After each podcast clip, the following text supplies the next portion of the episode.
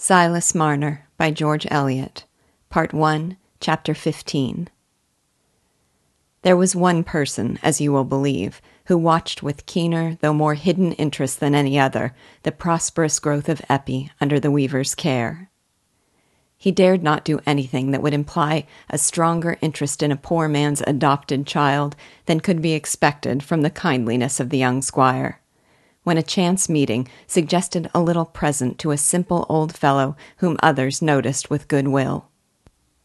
But he told himself that the time would come when he might do something towards furthering the welfare of his daughter without incurring suspicion.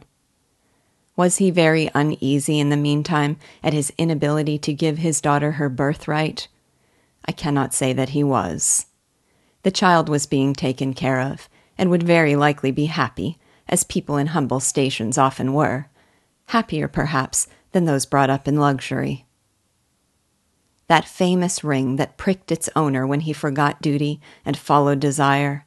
I wonder if it pricked very hard when he set out on the chase, or whether it pricked but lightly then, and only pierced to the quick when the chase had been long ended, and hope, folding her wings, looked backward and became regret.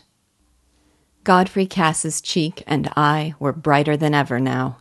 He was so undivided in his aims that he seemed like a man of firmness. No Dunsey had come back.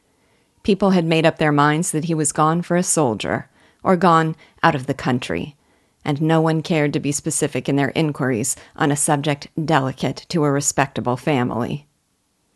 Godfrey had ceased to see the shadow of Dunsey across his path, and the path now lay straight forward to the accomplishment of his best, longest cherished wishes.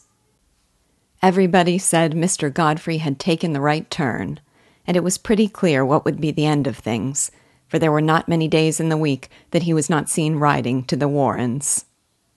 Godfrey himself, when he was asked jocosely if the day had been fixed, smiled with the pleasant consciousness of a lover who could say yes if he liked. He felt a reformed man, delivered from temptation, and the vision of his future life seemed to him as a promised land for which he had no cause to fight. He saw himself with all his happiness centered on his own hearth, while Nancy would smile on him as he played with the children.